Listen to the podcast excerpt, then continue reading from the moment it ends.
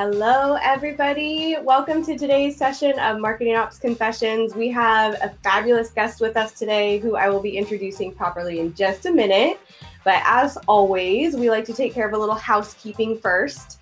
Uh, feel free to use the chat as much as you'd like. Don't be shy. Share your own hot takes on today's topics. Ask a question, connect with others. Um, it's a great place to share your LinkedIn and, and your opinions because this is what we're here for. Uh, we'll also have a short Q&A at the end, so definitely submit any questions that you have for Asia via the questions tab that we can get to uh, when we wrap up the conversation. And we'll also be asking a few poll questions. I believe one is live already, so keep your eye on that tab as well. And we are recording today's sessions. You can find all past sessions on the Marketing Ops Confessions registration page, and we also uh, email those out as well. Uh, our drone giveaway is still running through the end of this month, so we're really excited to be able to put your name in the hat uh, for that drawing since you will uh, oops sorry we lost our speaker for a second. Uh, you uh, will have an, a chance to to earn an entry today as an attendee.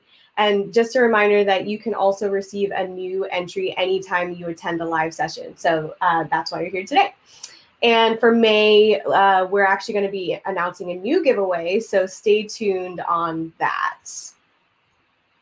And I'm just trying to get make sure that our speaker can get back on stage. I'm so sorry about the delay. Oh, there she is. Okay, perfect. My, my internet cut out for no worries. You you didn't miss too much. I was just about to introduce you. Perfect timing. So, uh, Yes, perfect timing. And I'm super excited today to be joined by Asia Corbett. Uh, Asia is the Director of Revenue Operations at Postal.io. And she comes from an operations background. She's very passionate about solving complex rev ops and marketing ops challenges. And um, we have a lot we want to talk about today. And I'm excited to have Asia um, kind of represent the RevOps community and, and talk to us a little bit more about the connection between RevOps and marketing ops as well. So, welcome, Asia. Hi, thank you. Super happy to be here. We are happy to have you. So, let's dive in because I know we have a lot we want to talk about today. Um, my first question is there is a lot of confusion i think these days around like what is revenue operations? And is it marketing operations or vice versa? And and how do they work together? Um, can you school us a little bit on this and you know maybe touch on like what revenue operations is not um, and how it, we work with marketing operations and to add a third question in there too, like knowing that you tackle both of these at Postal IO, like how do you do that? Yeah, totally. So RevOps is like this new buzzword in the the SaaS world lately, and to me, revenue operations is really like this holistic um, operational organization that supports your go to market teams, your revenue generating teams. So, of course, marketing operations is a part of that. Sales operations is a part of that. Customer success and support are also a part of that. If you have a partner channel, it's part of that. It's all of those teams, and revenue operations is responsible for supporting the, the foundation for them so that they can go do what they do best, which is bring in more revenue. Um, mm-hmm. I juggle all three of those things at Postal. Sometimes I focus more on one operational area um, versus another, sales or marketing, for example, depending on what we need to do at the time, because I'm one person. So it it's definitely challenging deciding where you need to focus your time most, depending on what the needs mm-hmm. of the mm-hmm. business are. Um, when I first started, I I was actually supposed to do sales operations solely, but we had a gap in the marketing operations um, and marketing uh, side of the organization. And so I quickly just jumped in there to help support that. And having a technical, like Salesforce background and a process driven background, I think helped um, me balance all of the things. Yeah, you so, have a lot on your plate. yeah, and I'm sure that's not unique to just my RevOps experience or marketing ops or sales ops even. There's there's always a lot for us to do. and it's it takes a lot of pushing back and you'll learn that as you go throughout your mm-hmm. operations career is like okay how do i respectfully push stuff out how do you balance being strategic and tactical? Like that's not that's not new. Um so so yeah it's it's having a process to intake all the requests to uh, um, communicate out with everybody and try to help them understand that you can't do everything at once and everything that they they need. Help them understand why. Yeah yeah. And so can you talk a little bit more about like how you see RevOps and like where marketing ops fits in that? And I know you have a couple really good analogies that maybe you can share too. Yeah, I was saying the other day that revenue operations is kind of like a pie and marketing operations is just one piece of that pie. The whole the whole pie supports the the entire mm, go to market engine and marketing operations is just one of those pieces. It's like I love part that. of the part of the foundation of your house. But to clarify, rev op, marketing ops is not rev ops because I see a lot of people saying like, oh, it's just mark, you know, they're the same. Yeah, no, I, I wouldn't say that they're the same. I would say that marketing operations is a piece of it. It could, revenue operations, uh, marketing operations is part of revenue operations, but is it is not equal to revenue revenue operations that makes sense. Mm-hmm. Revenue mm-hmm. operations is the is the whole funnel, the whole funnel from top to bottom. Marketing at the top, sales, customer success, support. Yeah, perfect. Um, so one thing about revenue ops and you we hear a lot about and you kind of alluded to this like we hear a lot about like what's trending or like what's the sexy part of rev ops and mar- and marketing ops too yeah. um and it's interesting to see like on LinkedIn and different Slack groups, all of those things popping up. But those pieces are not always the most important pieces. And so I would ask you, like, what are the parts that are way more important that you wish people were talking about more often? Yeah, yeah. So I have noticed that um, in the RevOps community, sales ops and marketing ops, um, there's like there's this emphasis on okay analytics and all of your data and pulling it together and putting all these insights and that is important um, but you can't get there if you don't have a stable foundation meaning your business processes and then your systems. If there's no system integrity and you don't have defined business processes you're not going to be able to report anything. And i've i've um, I've had to work through that too, not just at Postal, but in other organizations as well. So, to me, the most important piece of revenue operations, sales operations, or marketing operations is the process. Like, that's the very first mm-hmm. layer. Once you have your process, then you can put your systems on top of that. See, okay, where, which systems do I have that will do that I can drop into our business process that um, that will support what I've what we've outlined and what we've agreed upon and then your data comes in, and then you can start to pull reports and dashboards and actually derive some meaningful insights. It's very hard to do that while you're building your foundation. Mm-hmm. So, speaking of building a foundation, we see too often that people don't think about these functions until something breaks. And they don't do a good job of of building that foundation. I, and I think we were talking about like we just saw um, on LinkedIn, like Dave Gerhardt was posting about um, as a CMO, like he wishes that he had uh, prioritized a marketing ops hire uh, in, in, a past role. And I think we're starting to see that become more trending, like where CMOs are like, wow, we really need to bring in these functions sooner. Um, but like why do you think it, it feels like such an afterthought? Like do you you start with rev ops? Do you start with marketing ops? But i mean i think yes but why are people not doing that? You know i i feel that it could be when you think about operate when i think about operations and what that means to me a huge part of of what that is is process and I think when people hear process, they think, oh, I have to slow down and right now we need to just go fast. We need to build all these things and do all of these things and go to market.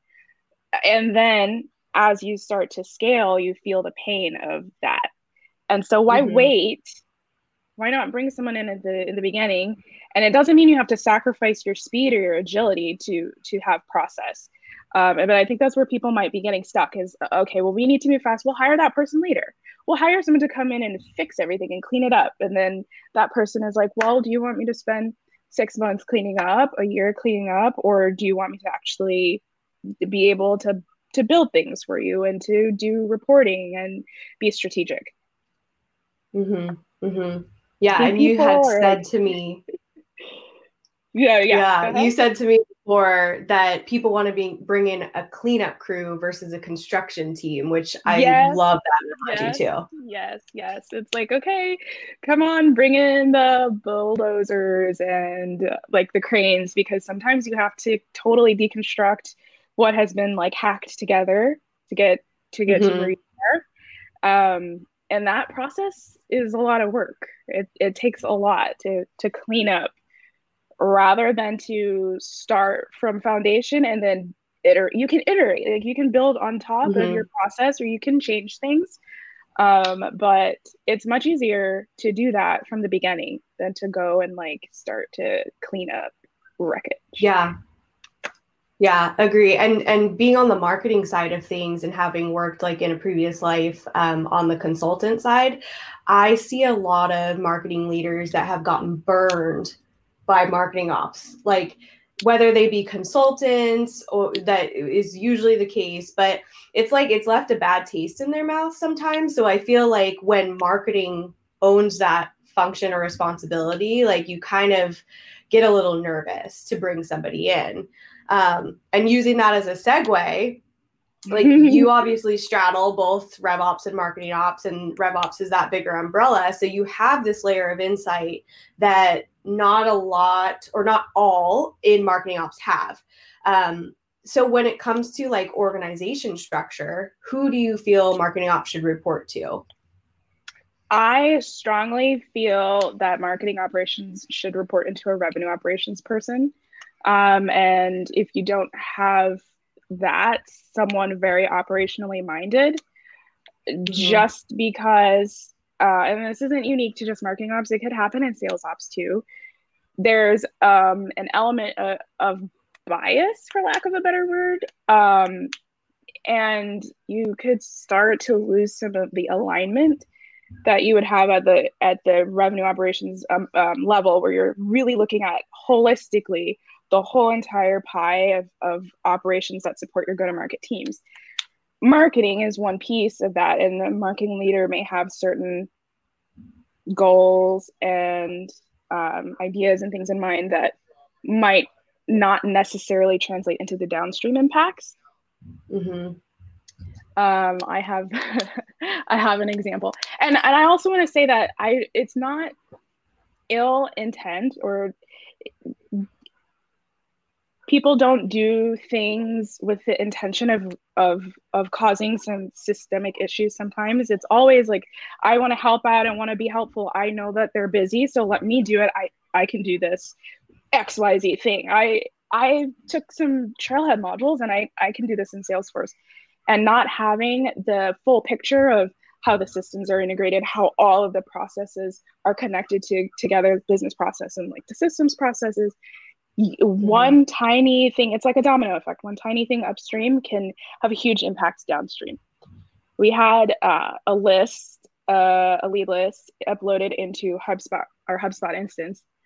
And the way that we have our systems integrated right now excuse me we have to upload first in salesforce so that we can capture all, all of our, our lead source information. There's a lot of things going on in the background to be able to have it all in one field and uploading it in HubSpot first overwrites all of that stuff. So the leads come in, they go into Salesforce, and the sales team doesn't know what to do with them because they don't know where they came from. And because I didn't upload the list, I have to stop what I'm doing and go investigate. And that takes time out of the day to do other things. So it's like mm-hmm. one small thing upstream can have this impact downstream. Yeah, yeah. And I think that also, yeah, absolutely. And I think that also um, kind of sheds a light on the importance of documentation and like documenting the process, which I know you're also very passionate about. Super passionate about. It, it takes some time to do. Like it's not something that you can do very quickly. I I get it, but having that in place is is so important. Even though I've heard like people won't read this or people won't look at it and it's true. They won't at first. You just have to keep pushing it, keep pushing it to them. Mm-hmm. You know, like once you start to do it so many times and it becomes habit. It becomes like a habit. But doesn't it take like three weeks to to develop a habit, to develop a new habit or something? Or it yeah, takes like yeah. seven seven times in seven different ways to hear information before it sticks. So it's I, I think with with respect to documentation sometimes maybe people get discouraged and they're like i shouldn't i shouldn't invest my time in documenting this because no one's going to read it or no one's going to use it. And i don't think that's a good way to to operate. Documentation is very agreed. You heard it here. Not for the first time but definitely like very important. Um, yeah. and and it enables people. It enables other it teams does. right? So that person that maybe uploaded that list that maybe shouldn't have uploaded the list they can do it right next time. Exactly exactly and it's as long as there are some guidelines or some standard operating procedures on, on how to do that. I have no problem enabling people to like to go fish for themselves. Uh, mm-hmm. as long as there are some i don't like to use the word controls because it feels very restrictive but you know some some things in place some guardrails so that if you do have to offload work, especially as a team of one, uh, or you know you need other help from other areas that you can lean on people. If there are guidelines in place so that they can do that, it it, it helps prevent some of those kind of catastrophic. Some things are catastrophic. Some are not so catastrophic. Some things are just confusing, yes. but it helps alleviate some of those things or avoid some of those things. Yes, absolutely. And let's let's just remind everyone too though, like there's no real marketing emergencies. Like there could be many worse things that happen. That's the great thing about like working where we do in in our industry is that at the end of the day like you know, we're not saving lives per se. yes, some of us are not saving saving lives. I had a, I had a colleague who would say, uh, "Your fire is not my emergency." He was on the engineering product side of things, and they're they're pretty good with keeping a very uh, tight, strict roadmap. Um, mm-hmm. And so you go to engineering and ask for something, and they're like, "Well, I." he was a nice guy, but that was his his catchphrase, and I just think that's that's kind of funny like your your fire is not my emergency or your fire your lack of planning is not my emergency something like that ouch i know I, I usually try to soften that when i when i mm-hmm. communicate with people i'm not that that um, blunt yeah yeah communication can be i mean we could have a whole other conversation on that but like it's yeah. it's so important to understand like from a soft skills perspective like how do yes. you properly communicate your needs and like i'm sure like running both marketing ops and rev ops and sales ops like i'm sure you've crossed that bridge many a times where you had to sit down and really think about like how do i most effectively communicate this message yeah or how is it coming across if i'm communicating this to somebody especially in written communication a lot when you can't mm-hmm. see like um, body language or have those cues you don't know what they're thinking or how you may be coming across to them. So it's mm-hmm. it's definitely like working remotely um, forces you to think forces me to think about those things and just be a little bit more mindful in my communication. I try to. Yeah yeah absolutely. Um okay question kind of straying in a different direction we hear a lot of buzz like moving into this like data first world and like the, the modern data stack and things like that and also with the rise of marketing operations. But with this do you feel then it's important for those either in revops or under that umbrella in marketing ops to know coding languages like sql uh no.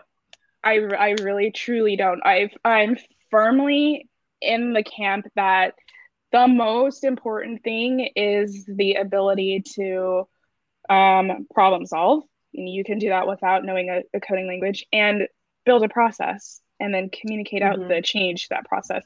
It all comes down to the process because if you don't have that, it's not useful to go and query a report out of your database if there's like not a process for define for how you define your metrics for example. Like what are we using in, across the business as the definition of a qualified lead for example?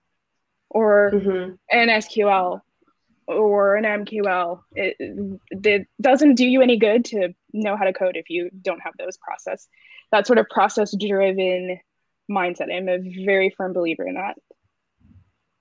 I love it this is this is why we call this marketing ops confessions because we're sharing hot takes.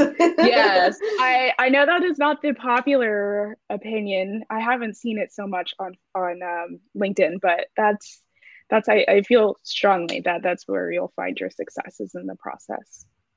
Yeah yeah. And and again like going back to communication and building out a team because when you can build out a team like you have somebody that knows SQL and you have exactly. you, know, you work with BI you work with different teams and effectively and figure out how to do it together versus one person having to do all of it. Yeah. Do I think that you need to have a, a base level of analytical capability like Google Sheets and Excel and how to build reports in Salesforce? Yes. Mm-hmm. but is it absolutely critical that you are a BI analyst if you want to go into revenue operations and be successful, no. Mm-hmm. Well, and I would say the same about marketers. Marketing, too. Like, marketing operations too. yes, exactly. Mm-hmm. Yeah, and I mean, even like being a demand gen marketer, any type of marketer, like you should be able to go uh, run basic reports in various tools, but yes. you know, very role specific when it kind of gets to the more technical level that's needed.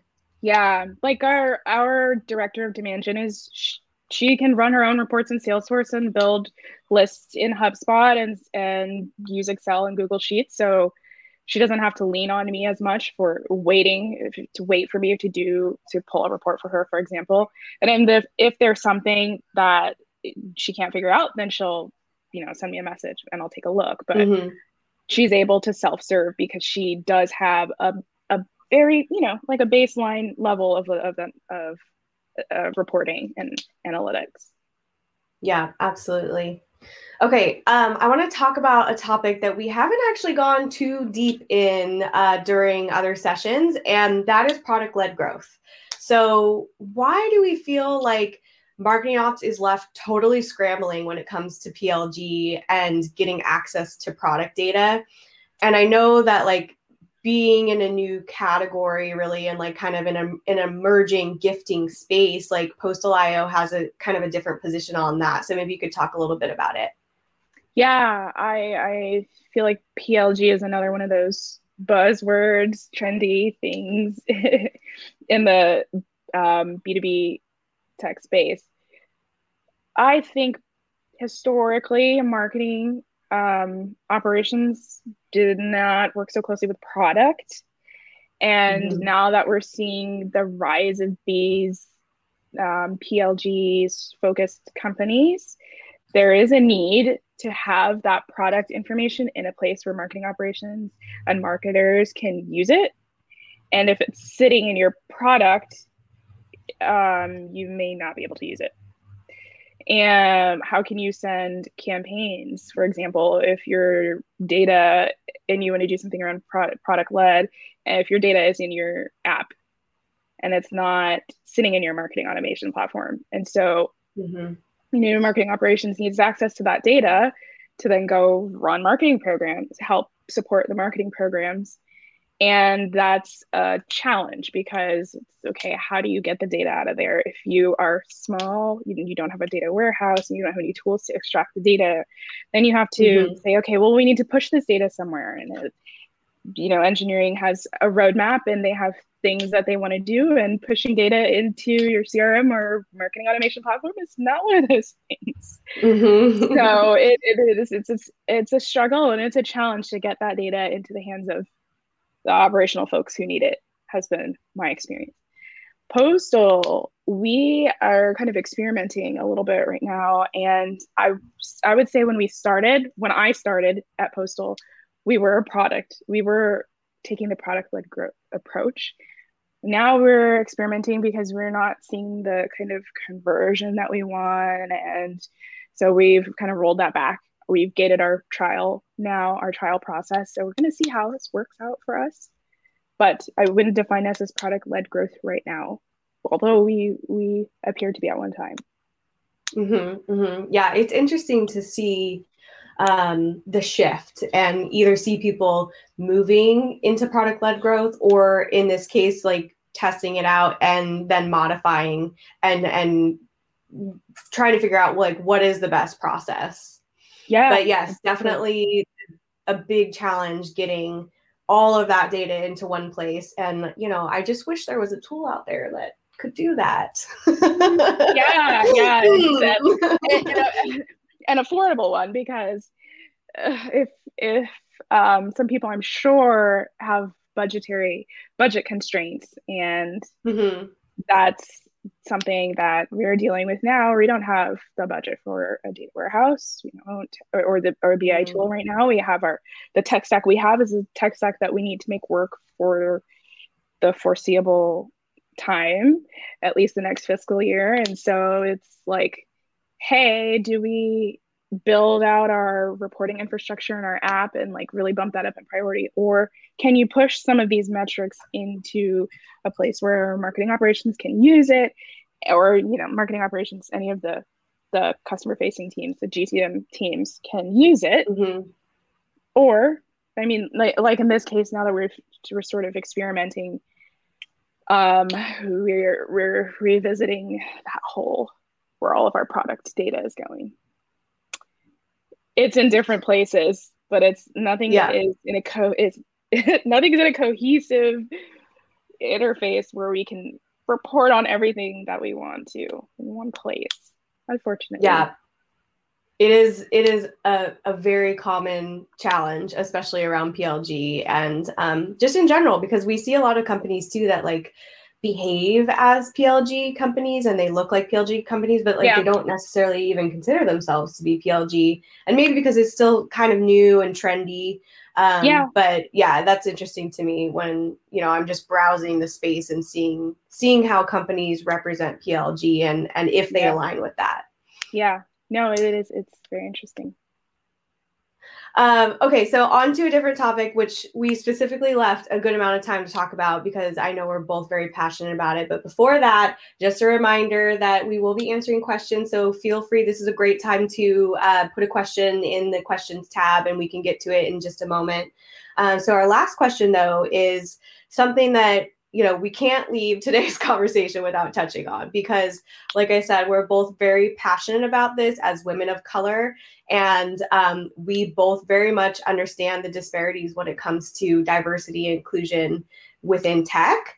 But when you zoom in and continue to zoom in into like those specific functions like revops or marketing ops or you know demand gen it gets worse and worse. And especially if you're a woman, especially if you're a Black woman. Um, so I just want to talk a little bit about like what's some advice that you want to give to uh, Black women and other women of color and people, uh, men too, people of color um, who want to enter RevOps and marketing ops, and then what what could we be doing better? Like, what could companies, what should organizations be doing better to help pave that pathway. Yeah i yeah so i strongly believe in and this is hard too because i, I think as people of color I, I actually i don't want to speak for everyone i speak for myself. I have this sort of imposter syndrome um, that i fight every day of do i belong in this space or not? And it's so important to to take up space in these in the revenue operations marketing operations put yourself out there and really own it because mm-hmm. you do deserve to be there and you should be there and i, I um i try to seek out uh, groups organizations that have um, the opportunity for me to to like be myself, I suppose. um, mm-hmm. The the and I and I try to pull people in with me.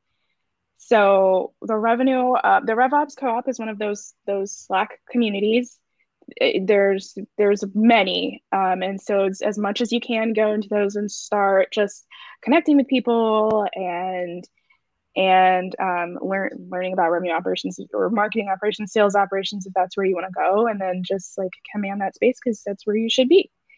And in terms of doing better, I think we can be elevating elevating people of color. We can be mm-hmm. putting putting them out there to the companies, organizations. I um I was recently at the virtual Rev Growth Summit from Drift, and one of the keynote speakers was a black man, and I was just like, "This is, this is so inspiring, it's so amazing to me to see another person of color up here on this virtual stage, inspiring." Mm-hmm. And in, intellectual, so well spoken, really great message. And it was marketing focused. I mean, it wasn't uh, really anything to do with me, but still, I appreciated having the drift, specifically bringing that up, uh, elevating people of color. That's really, really important. When I look at a lot of panels and I, I and I attend a lot of, of webinars and I try to to listen to a lot of um, virtual uh, events, and mm-hmm. they can be pretty homogenous in in and I think that we can do a better job of picking panelists, speakers, um, who are more diverse. Yeah, I completely agree. And um, I think the side that, eh, you know, if you're not a person of color, what you don't understand is how it really means so much when you see that, you know, like what, what yes. you're just explaining at Rev Growth, like being here with you today, like being able to sit down with somebody in my industry that is also a person of color and have this conversation, like it's so meaningful and impactful. And it's a piece that has been missing from a lot of people's lives if if they've you know um because things were a lot worse and things are not great still but but yeah it, it's a missing piece and it makes like inclus- inclusivity and representation is so incredibly important um, and not just something that we need to do for the numbers like it actually is yeah. um yeah yeah i know we're both we could talk about this it's, all day. i'm so so passionate about it. Yeah i had um i had a boss two companies ago who was a black woman like me um, in business operations in operations as a director and i looked up to her so much. But more than that i saw myself in her shoes. It was easier for me to envision myself in that place because my direct boss looked like me.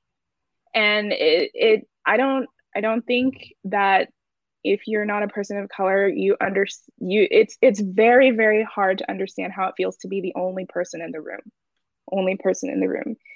And that has been like my whole life. So to be in a professional space where i my my direct leader looked like me and uh, people respected her and she was a hard worker and all the other great things but just to have like that role model so close to me i like i can't there aren't even words to describe how inspired i felt how seen i felt how capable i felt much mm-hmm. more than i do you know like i know i can do my job but i felt like it it's powerful to see that it is. It is. And I know, um, you know, both of us being mixed race too, like that comes with its own set of like imposter syndrome, identity. I mean, like you're in this in between space. So even to see somebody else that is mixed, um, yep. you kind of, you you hear about like the black nod, but like there's also like a mixed nod where you're like, hey, there is. like, I see you. I see you. Yeah.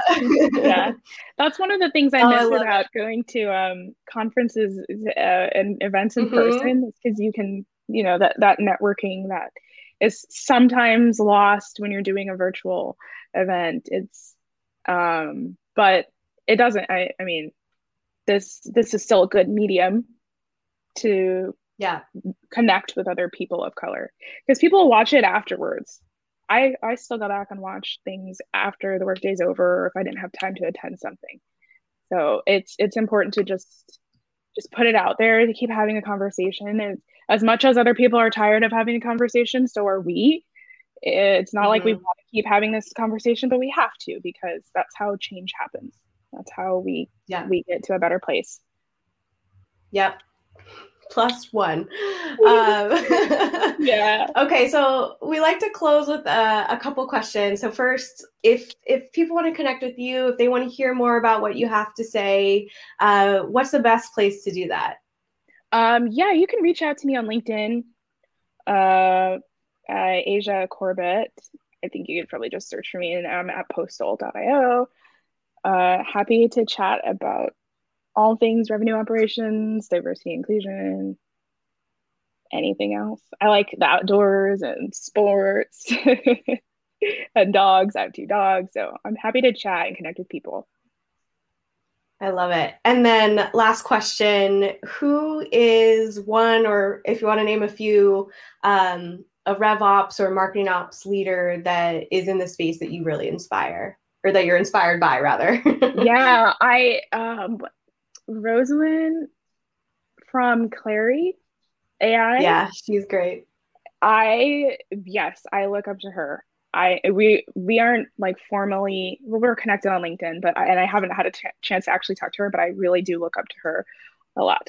She's very inspirational. Um, my previous boss, I was saying, she's not in revenue operations. She was in business operations. She's not at the that company anymore, but so much of the things that I learned from her, I still use to this day. Um, and I kind of keep her like in mind when I'm doing things or when I'm going through processes or I'm navigating situations in the workplace. Um, and so I think even though she's not in revenue operations or marketing operations, I still really, really admire her a lot. I'm sure she's the same. Like I'm sure she's just as inspiring and driven and thoughtful and kind and sharp as she was when I worked with her. Her that. name is Julia Gachet. okay, write it down. go go, go find right. her on LinkedIn. Asia, thank you so much for being here with us today. It's been a pleasure to talk with you and hear your thoughts and all of that good stuff. Um, and just before we close the conversation, and also thank you to everybody in the audience. We're uh, excited that you have decided to spend your Thursday lunch with us. Um, and just a reminder so next week we have Jasmine Carnell from Lessonly coming on, and we're very excited to chat with her. Um, and she's going to be talking a little bit more about sales operations and she's a sales operations senior analyst at lessonly so um, that will be a really interesting conversation that uh, actually our one of our co-founders sam levin is going to run. Um, you may have also noticed that when you registered, if you registered recently, that you can now sign up for multiple sessions on a registration page. So you don't have to wait anymore. You can get in and register to sessions like Lessonly, Slack, Upkeep, and just get them on your calendar now. Uh, you'll be redirected to the reg page after we close out the conversation today. So you can go ahead and do that. All right. Thank you again, Asia, for sharing your time and your knowledge with us. And thank you for everybody joining us in the audience. And we hope you have a wonderful Thursday. Thanks for having me.